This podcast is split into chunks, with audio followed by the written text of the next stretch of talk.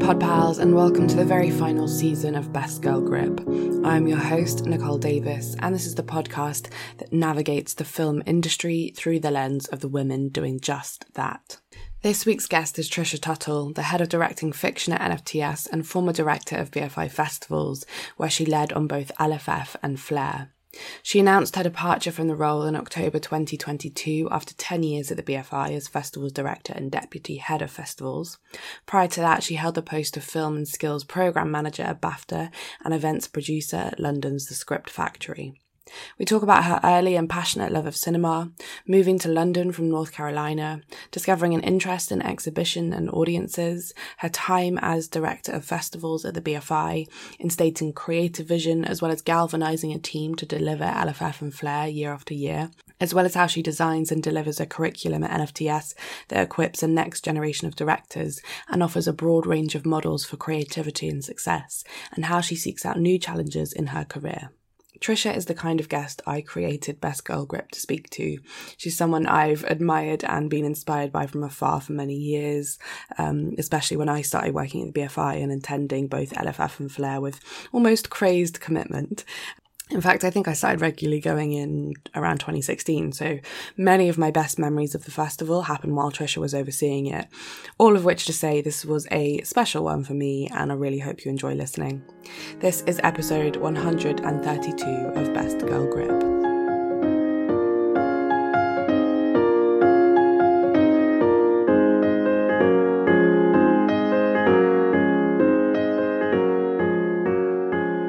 Thank you so much for being here today.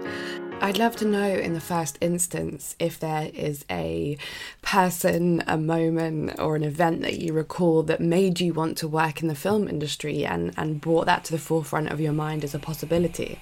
It's really hard to think about a single moment, but I was grew up a sort of massive, like greedy film fan and always watched movies. I grew up when, you know, I used to go to the cinema all the time with my family and also it was the age of video stores so i just was constantly watching films.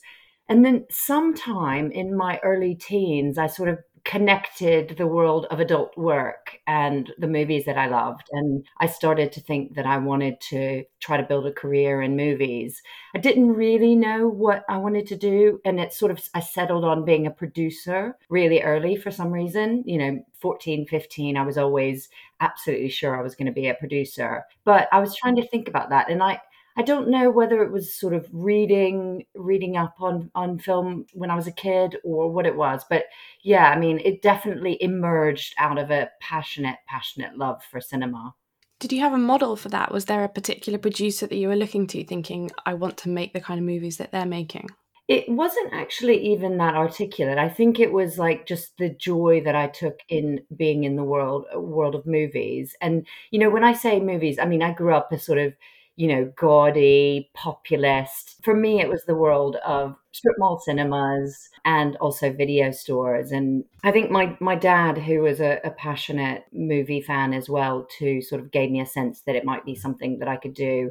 He was a, a lawyer, but he loved films. He loved all kinds of films and actually made um, a, a, few films on Super 8 when he was a kid. And I think that started to interest me in this idea that you you can not only watch them and love them and immerse yourself in the world of being a fan, but also also make the work. But you know, mine really was the world of shopping mall cinemas and video stores and you know, sort of popular genre films. My my dad really loved westerns and you know, tough tough guy movies and and horror. And he was a young dad and sort of took me to the movies all the time to see things. So, you know, I, he, he had a dog called Samuel Spade and made me watch Humphrey Bogart films and really, really made me watch westerns, which I still don't love to this day. But um, I'm glad I'm glad he put me through my cinema paces. And I'm wondering, you know, how you connected the dots. You know, you had this dream. So how did you then go about pursuing it? Well, my first job in the industry was working in a cinema.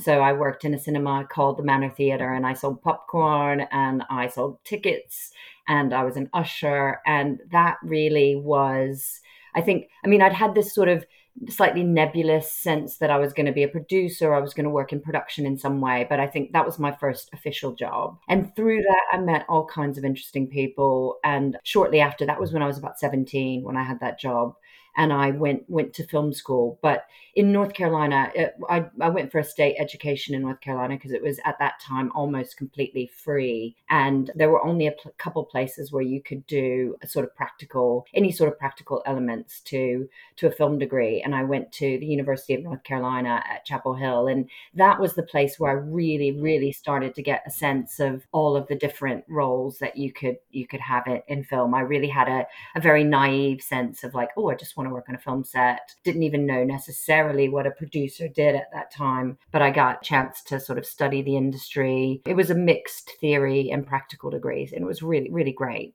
Amazing. And did you graduate from there with a keen sense of like what your next steps should or could be? Did you sort of, you know, know where you're headed after that? So I didn't graduate with a really clear sense of what I wanted to do. I mean, I've always had a very eclectic interest in the industry. So watching films, making films, sort of studying and writing about films.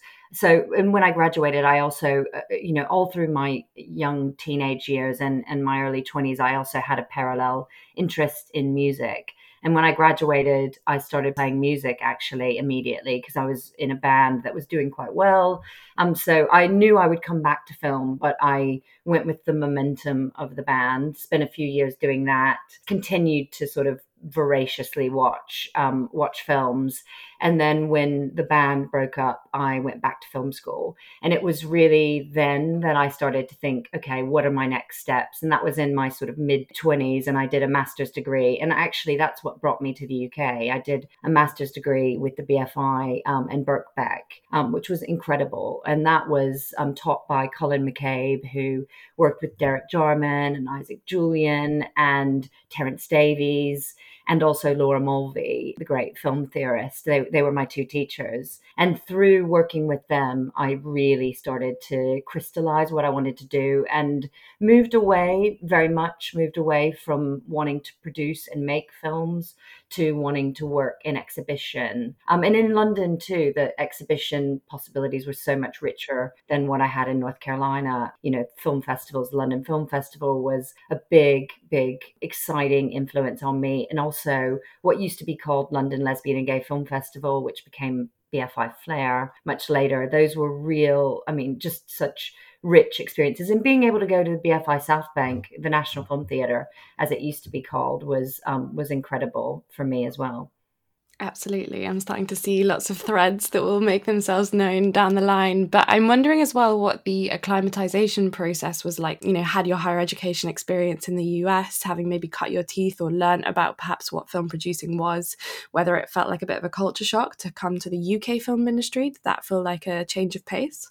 Not so much because I mean, it actually felt like a really rich um, transition because I was always much more interested. I mean, American cinema is very diverse, but obviously dominated by sort of studio and Hollywood and popular filmmaking. And I was always, you know, later in my teens and early 20s, I was drawn to more international cinema. So moving here felt like really a natural step for me coming to London felt like great international city. Really, I think, in also coming to London too, uh, there is a sense too that there's not just one monolithic film industry. There are different ways that you can work in film. Um, and it does sort of stand, it does sort of straddle that international and European independent world of independent cinema and also, you know, has a relationship with American cinema. So that speaks to me as well too, because I'm really interested in all, all kinds of cinema and all kinds of cinema production and distribution. So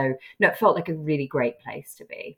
And I might be skipping forward a few steps now, but I know that you started at BAFTA in 2008. I'm wondering if you can give us a sense of maybe what precipitated that and sort of led you to the moment of applying for that job. So I spent a few years straight after finishing my master's working, you know, short-term contracts for London Film Festival, Lesbian and Gay Film Festival, uh, Birkbeck. I did some teaching there in film studies. Middlesex University, I did some teaching. So there was a sort of a, a, whole, I was accruing lots of different experiences. I also worked for a distributor called Believers that later became Peccadillo Pictures. So I got a little experience in, in, in distribution as well. And then I worked at script at the Script Factory for several years. And at the Script Factory, I helped develop sort of talent and skills programs. And that really led me to that BAFTA job. The BAFTA job was, in the first instance, I applied for um, an events producing job, and it was about sort of designing programs for filmmakers, designing programs for the membership to take advantage of um, and it became um, something a, a, little more sophisticated and complex as I worked there. But yeah, no, it was a, it was sort of, it was that eclectic interest, I think, in both production, distribution, and well, in all of production, distribution, and exhibition that sort of led me to, to that BAFTA job. And that really has sort of defined everything I've done is that sort of inter intersection between all of those parts of the film industry. Yeah, totally. And I'm wondering if you were like accruing those experiences, you know, with a goal towards something, or it was just about, you know, experience and satiating all those different appetites that you had. It was absolutely the latter. I mean, I never, I, I, don't think until late in my 30s, I didn't have a very clear idea of what, what I wanted to do next. And I was really, really happy just getting to work in these amazing, with these amazing people and amazing organizations and amass great experience and I was really lucky to you know from from the time I was with Colin MacCabe and Laura Mulvey through working with Sandra Hebron at the London Film Festival and working with Tim Hunter who has really transformed BAFTA skills and talent programs. I just really enjoyed everything that that I did in the industry and it was all really useful experience but I didn't have a clear idea about what what next for me until later in my 30s and did that moment when you were later in your 30s, did that coincide with your time at the BFI? Is that the moment that things really started to kind of sharpen and crystallize for you? It did. It did. I think possibly the moment that I, I feel like is a eureka moment for me is I saw the job advertisement for the deputy head of festivals. And it really was like, I didn't know the team at that time, but it was like someone wrote that job for me. It was really a mix of everything I'd done in the industry, everything I was passionate about. And I think that was the moment. And I'd always wanted, I loved being at BAFTA. I absolutely loved it, but I yearned for getting back to festivals and getting back to sort of more richer environment of, of being part of, you know, sort of cultural exhibition. So that, that was just, that was a moment where I thought, oh, not only do I desperately, desperately want this job, but I would like to, you know, build from there and see, see, and move back into festivals and and see where I go from that. And from there, really, I started to have a much clearer idea about about what I wanted to do next. And thinking about that job specifically and arriving at the BFI, I'm wondering how you went about sort of settling in and learning the job and, and the culture and what was expected of you. Do you remember that and that that kind of time period for you? Yeah, I remember it really well. And, you know, with festivals, anyone who's worked in festivals knows there's no sort of settling in period. You get thrown into this incredibly fast paced and relentless, really, um, environment. It's a, it's a, it's a sort of tough environment to work in for a long time, but it's also a really thrilling, invigorating environment as well, too. So I think really quickly. I remember the very first day I started working. Um, it was in 2013, and I started working on the first day of member ticket sales for London Film Festival, and the whole system collapsed on my first first day working, and it was like sort of having, having to sort of prob- help problem solve around that was sort of you know so much just a, a sort of symbolic uh, you know that's what it was going to be like for for the rest of working on festivals. Not not quite so chaotic but just having to jump in think on your feet, problem solve, try to enjoy what is sometimes sometimes feels like a really chaotic environment when you're working on festivals. You do it's like a production shoot. You do a lot of great planning and then you just have to be able to adapt when things go wrong or things don't go as you planned for them to go. Yeah, I hear you. As someone who once um, did the social media during the LFF ticket sales for the BFI, I, uh, I sympathise with even just that kind of small section of what you must have been going through. And given the fast paced nature of it and how I, I, imagine in those types of roles, you can often feel like you're playing catch up, I'm wondering how long it took you to feel like you were maybe succeeding or thriving in that role and maybe what that looked like for you it didn't take too long to feel i mean it really was a job that brought together all of my experience to date you know working with fast-paced production environments felt a bit like a film set at times really thinking about audiences which i'd done previously before so it probably within sort of six months, I really felt quite confident and comfortable there. And I worked with um, Clare Stewart, who was the director of the festival at the time, and she was really terrific. And I think you know I learned so much working from her. I mean, she's she's both which. You know, one of the things I think you need to be a good festival director is you need to have sort of rich cultural experience and sort of be passionate about cinema and have the knowledge of cinema but you also need to be strategic as well too. And she see she really is like one of the most strategic thinkers that I've ever met. And it was great to see her her vision for the festival and see really how she wanted to grow the festival was exciting. So that didn't take me long. I mean, she was very, you know, she was a very enabling leader for me as well too. She really gave me a lot of space and helped me develop as well, which is nice. Can you talk more about that strategic thinking and what that looks like? Is that just planning ahead and, you know, always holding space for the bigger picture as you're thinking about the minutiae of like the day to day or the year to year festival? And how did you interpret that for yourself? You know, you watched Clare kind of enact that strategic thinking. What did you take from that to then be able to do it later on for yourself? Yeah, I mean, that's exactly, you've just articulated it perfectly. It's exactly that. It's like having an idea of you know where the festival is right now and where you want it to be and holding that where you want it to be in your head as you make decisions about changes to the festival about tweaks about evolutions so that then you can and and every year it's also about measuring how you you change um, and sort of seeing how she did that was was re- really, really, really instructive for me. I mean, I'd had a few, I'd worked with a few other people who taught me how to work strategically as well, too. But it's something I really enjoy. I mean, I love thinking i love problem solving as well too but i i really think you know there's a lot of sometimes there's a the industry is not great at thinking about about strategy. It's really good about thinking about igniting passion and making getting people excited about cinema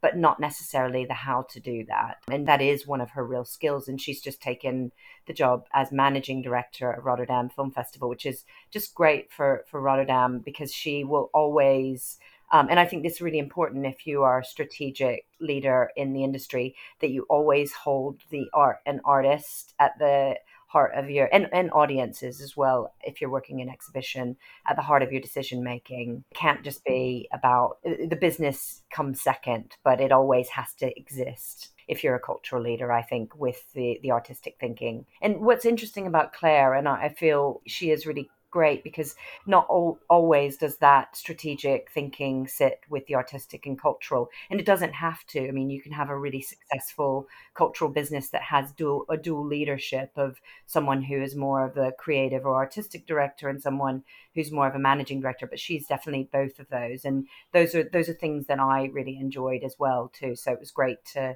to work with her and sort of develop my muscles in that way before I took on the the leadership role there. Well, yeah, speaking of that, when you assumed the kind of acting artistic director position, and then obviously that kind of funneled you into the um, festival's director position, I'm wondering how you balance that sense of inheriting a legacy and a reputation, you know, for, for Clare, but the festival, you know, as a whole, and then how you go about sort of implementing your own creative vision for the festival. You know, did that ever feel like a conflict that you had to navigate, or was that quite a sort of symbiotic process? Yeah, I mean, it felt that like a really natural transition because I, um, all of the things that, all the ways that the festival developed under Clare were also part. I mean, she was a, a good collaborative leader as well too. So there were things that I'd contributed to that our head of business had contributed to, that our, you know, head of guest services had contributed to. So it felt like a really natural progression. I mean, there were some knobs and dials that I wanted to turn up definitely, and that I had an opportunity the second year that um, I was, when I became full festival director, I had the opportunity to develop a, a new five year strategy for the festival. And it really was a bu- building on some of the things that we did. We really wanted to continue to turn the London Film Festival into not just a fantastic domestic festival, but something that had a real international impact. Um, and not, you know, this was, was in no way about personal legacy. It really comes from desire for the UK to have a major, major international festival that attracts industry from all over and that shines a spotlight on UK talent and that gives people who who work in the industry and don't necessarily get to travel to Berlin or Venice or Sundance or Cannes an opportunity to have a major international film festival, you know, sitting domestically. So that we were really interested in that um, and continuing to do that. I also wanted to carry on the work that I'd started with Clare, that Clare and I had started on making the festival available to audiences outside of London as well too. So it was building the relationship with UK wide cinemas was a key part of what I wanted to do. I also wanted to transform um, continue to transform the industry part of the program um, with talent development programs and um, make sure that it was really the purpose of the industry program was to highlight how exciting the talent emerging out of the UK is. I want to talk about that a little bit more because the thing that struck me about LFF in my experience of going is that it is a very filmmaker friendly festival. It, the passion that is exuded, uh, you know, for the filmmakers, especially in the intros and the the Q and A's afterwards, and these LFF talks, you got access to such brilliant talent. And I'm wondering what your perspective is on how to make a festival kind of friendly to filmmakers um, and make it a space that they want to come and showcase their films and connect with audiences. Yeah, I mean, I think, well, first of all, London Film Festival has a really long history of very dedicated, very cine literate audiences. So we always had a sense when I was there of filmmakers saying, God, the questions I get here are incredibly articulate and informed. So I think we had that, you know, we were building on that anyway. But it was for me about building like that connective tissue around the films and the filmmakers. So opportunities for filmmakers to get together and meet each other, dinners, receptions, you know, things that they could do when they were here in London were really important, but also trying to sort of do that the same thing with the industry program so that if you were attending, you know, as an industry delegate, that there were lots of opportunities to meet other people who work in the industry. I mean, to that festivals are sort of two things at once, I think, depending on what the festival is and London Film Festival really is. It's a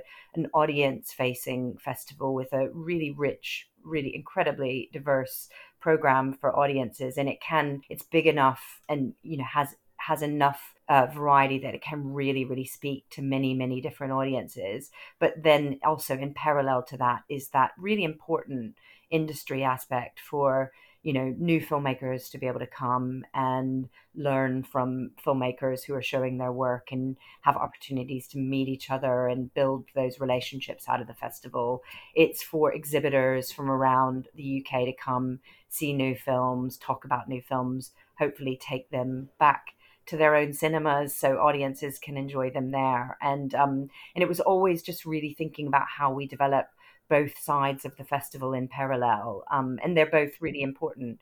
You know you might have a, a, festival that does where one is is more important than the other but um, london film festival it was always really key that we kept those two things in harmony and continued to develop them Speaking of harmony, I want to spend a bit of time talking about how you enact leadership, and this will pertain to obviously your role at LFF, but also, I guess, your role now as head of fiction at NFTS. But I'm wondering how you go about sort of inspiring your staff, you know, galvanizing them in the context of LFF to sort of deliver a festival, particularly when it's, you know, it's a lot of time and it's it's very hectic. And what are you sort of um, doing or saying to that team to sort of bring them together?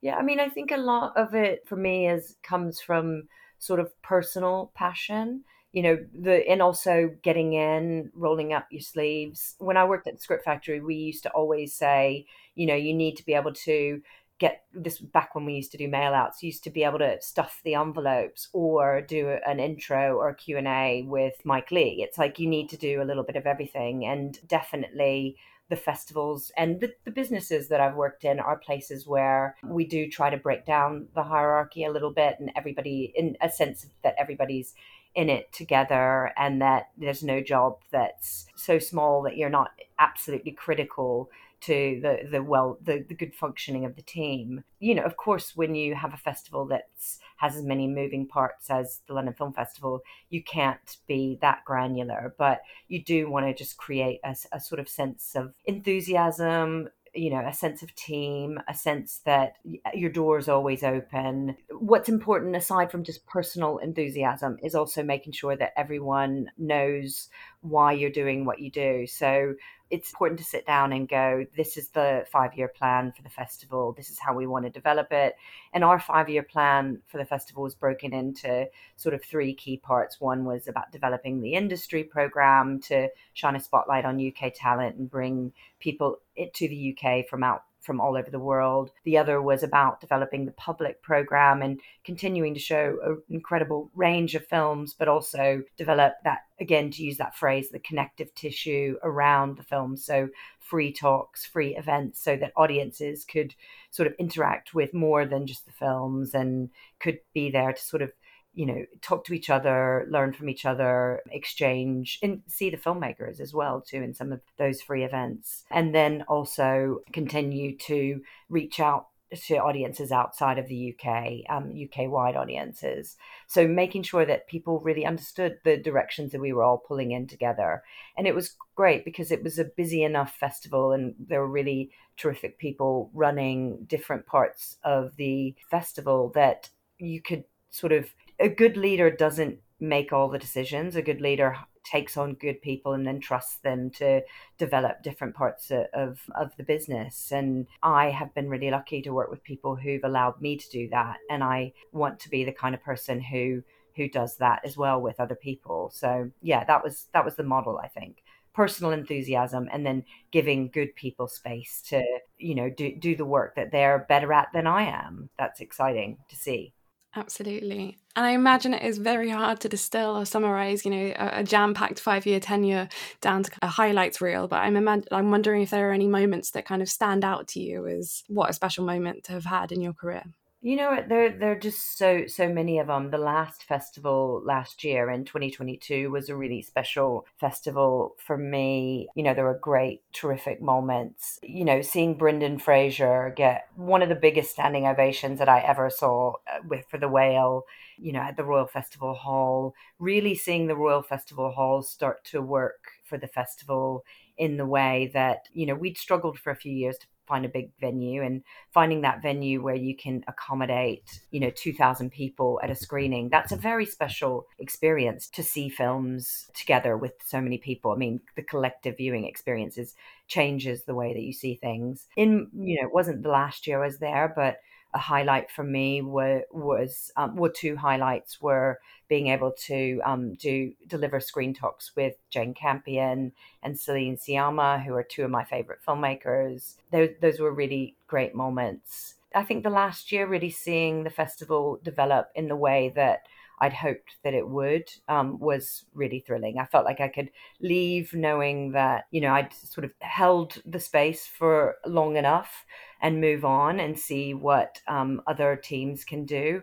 You know, you don't want to clog up that, the, particularly with public funding systems. I think it's really, really important to have cultural renewal and, and move on and stay stay and long enough to be able to deliver and to move move things on, but not so long that that you get stuck or that you stop other people having the space to develop. So that was a nice place to leave actually last year.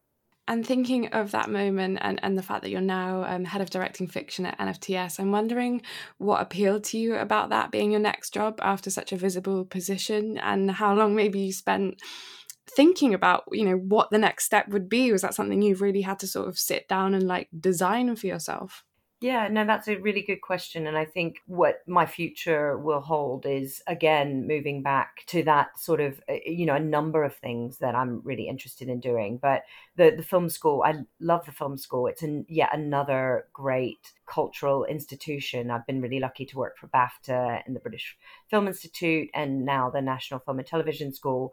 And it really is a space, I mean, it allowed me to move back to some of the earlier work that I did at BAFTA, you know, and when I first moved to, um, to the BFI, uh, I developed the mentorship program, the Flare mentorship program, which is really, you know, sort of has a great legacy to it as well. Too at the time, in 2013, there weren't many UK films and filmmakers telling LGBTQIA plus stories. And luckily that's sort of moved on, but also a community of filmmakers has emerged out of that mentorship program. And that's one of the things that's really thrilling to me about working at film school is it is a practice-based environment and you the filmmakers are so so talented it's a master's program. They've already developed ideas and most cases made work outside of the school and they come together with cinematographers who are equally talented and editors who are equally talented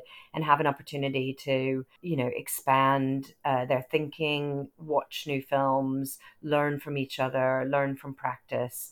Um, and that's a really so i feel really privileged to be in that environment and it does move me back to some of the earlier work in an exciting way yeah, absolutely. Again, pulling on those uh, early threads.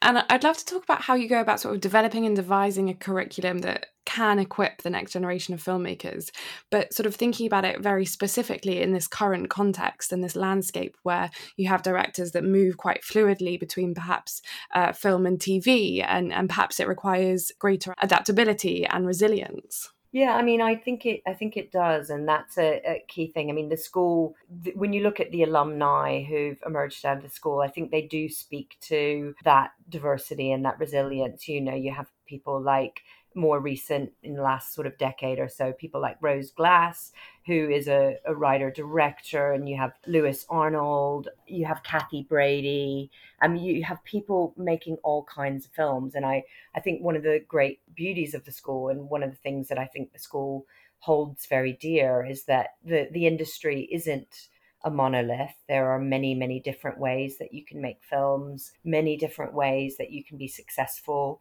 Um, and I think that is something that I um, I really value, and I want all of the directors who come out of the school not to feel like we're imposing, you know, one idea of what, how to be a successful director or what kind of career that you need to have, because there are lots of different ways. I mean, there are some filmmakers who will be more comfortable working with small collaboration is absolutely critical and in ensuring that you help people develop great skills for creative collaboration is critical. But you know there are some filmmakers for whom you know having just a great dop and an editor and you know a composer having a small team of collaborators feels right and natural to them.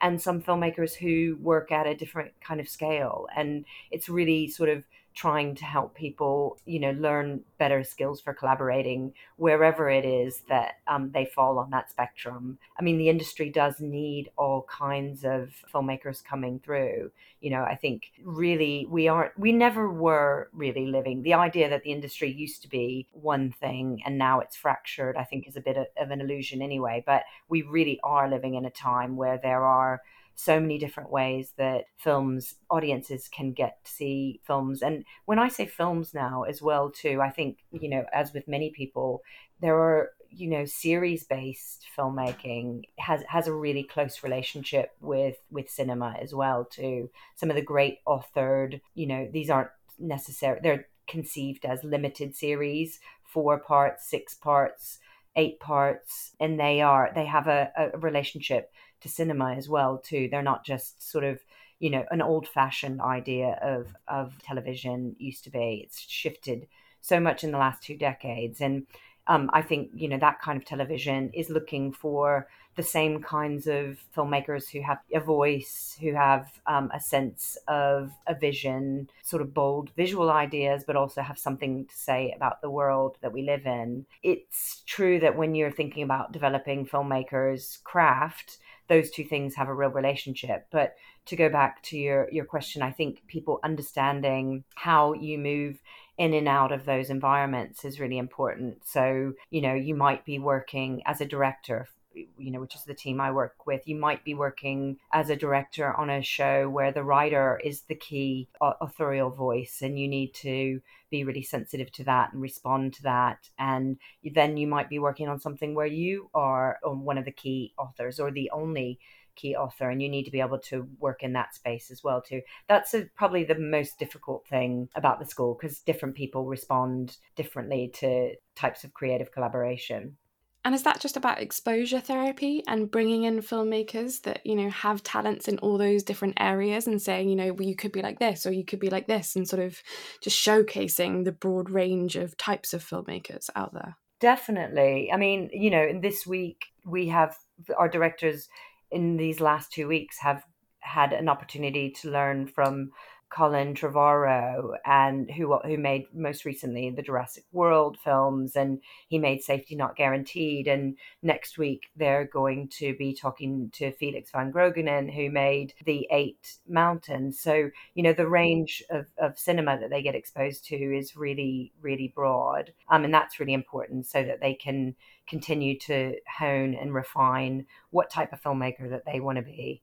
What's really exciting too is every year there are ten 10 graduates and each one of them has a very very different voice as a filmmaker. So yeah it's just about uh, creating lots of different opportunities for them to test their own uh, ideas. I mean the whole school is it's we're really really lucky. The students there are lucky to get to be on set and be producing um, films they they work on three major productions while they're there and that's important. And across those productions they get to collaborate with different cinematographers and work with different editors and work with different composers and and start to um, build those relationships as well. So yes it is about providing lots of different experiences um, and through that hopefully we are building filmmakers who will go out and have several many different ways to um, try to make a living once they leave the school and do what they love doing, which is making making films and television.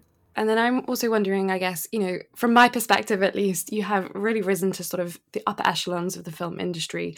You know, you hold a position of great power, but, you know, you're also a great inspiration um, to myself. I can only speak for myself. Um, but I'm wondering how you continue to evolve or seek out new challenges and experiences when you have amassed this kind of great experience already. I mean, well, thank you very much. That's very generous because I also um, respect and value your work so much too. And I think, you know, finding new challenges, it really is constantly just about. I mean, I feel it sounds like a, a platitude, but it's so, it isn't. I feel so lucky to get to do what I do. And I love continuing to educate myself and find new challenges. Every day feels really exciting and like a new new challenge to me.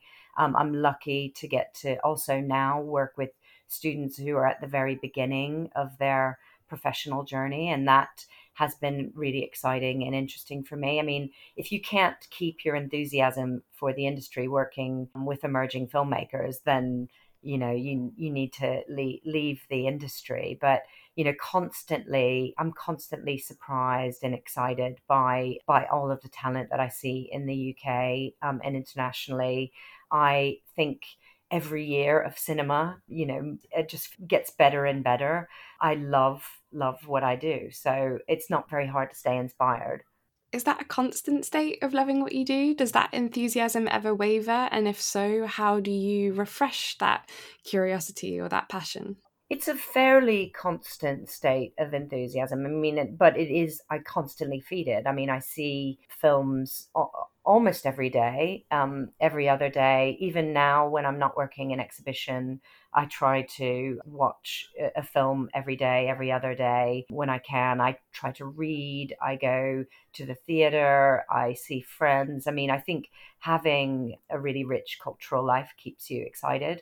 But yes, of course. I mean, I think the pandemic was really hard for everybody, and you know, emerging out of that, I, I'm sure, um, you know, lots of people feel like they need to get back in touch with the things that got them excited about you know doing what they do and it's been a hard time to work in the industry so it, it, definitely takes work to keep yourself excited but it's fun work to do you know making sure that you feed feed your cultural brain is so so important yeah, totally. I kind of see it as like a little sim that you have to kind of check in on and keep its hygiene rating up. I'd love to also ask, you know, whether there's a piece of advice that you've been given that has steered your career or perhaps that you would just give, you know, in the context of this podcast.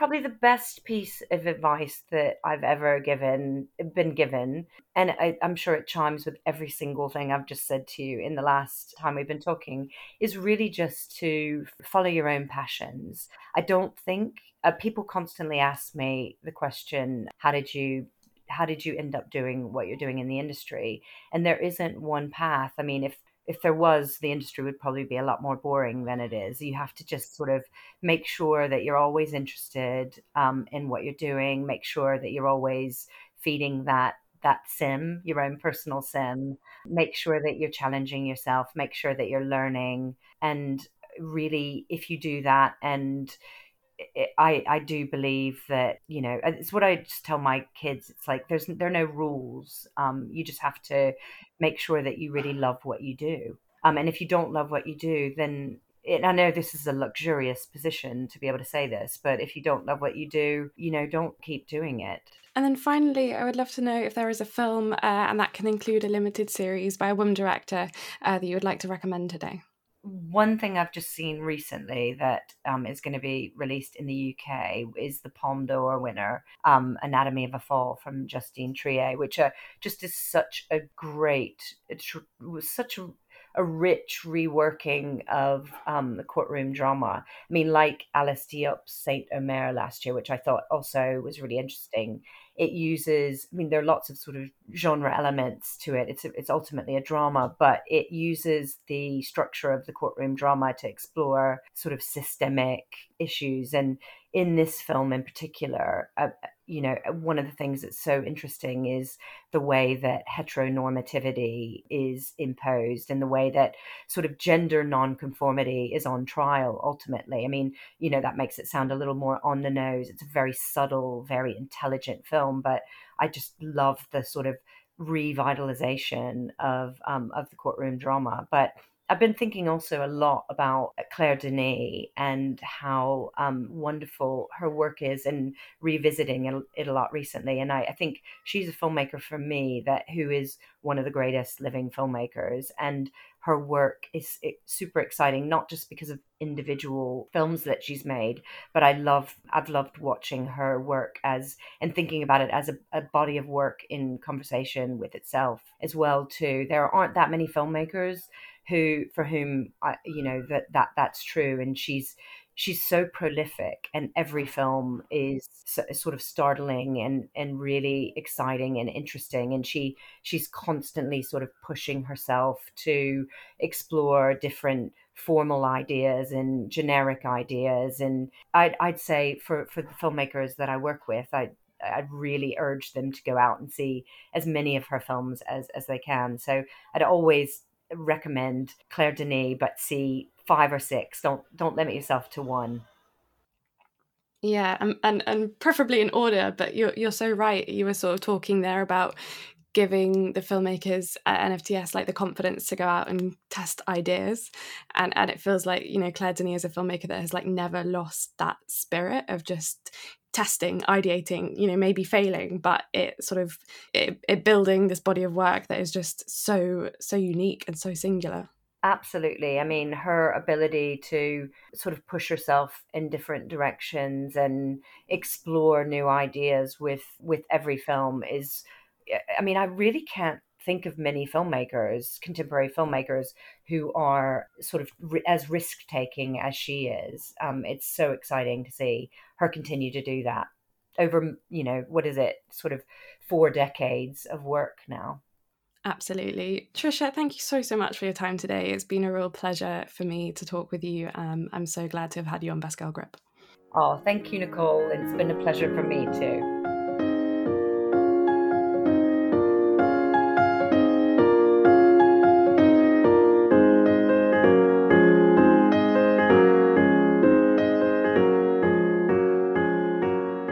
Thank you for listening to this episode of Best Girl Grip. If you liked what you heard, please do rate, review, and subscribe, spread the good word, etc.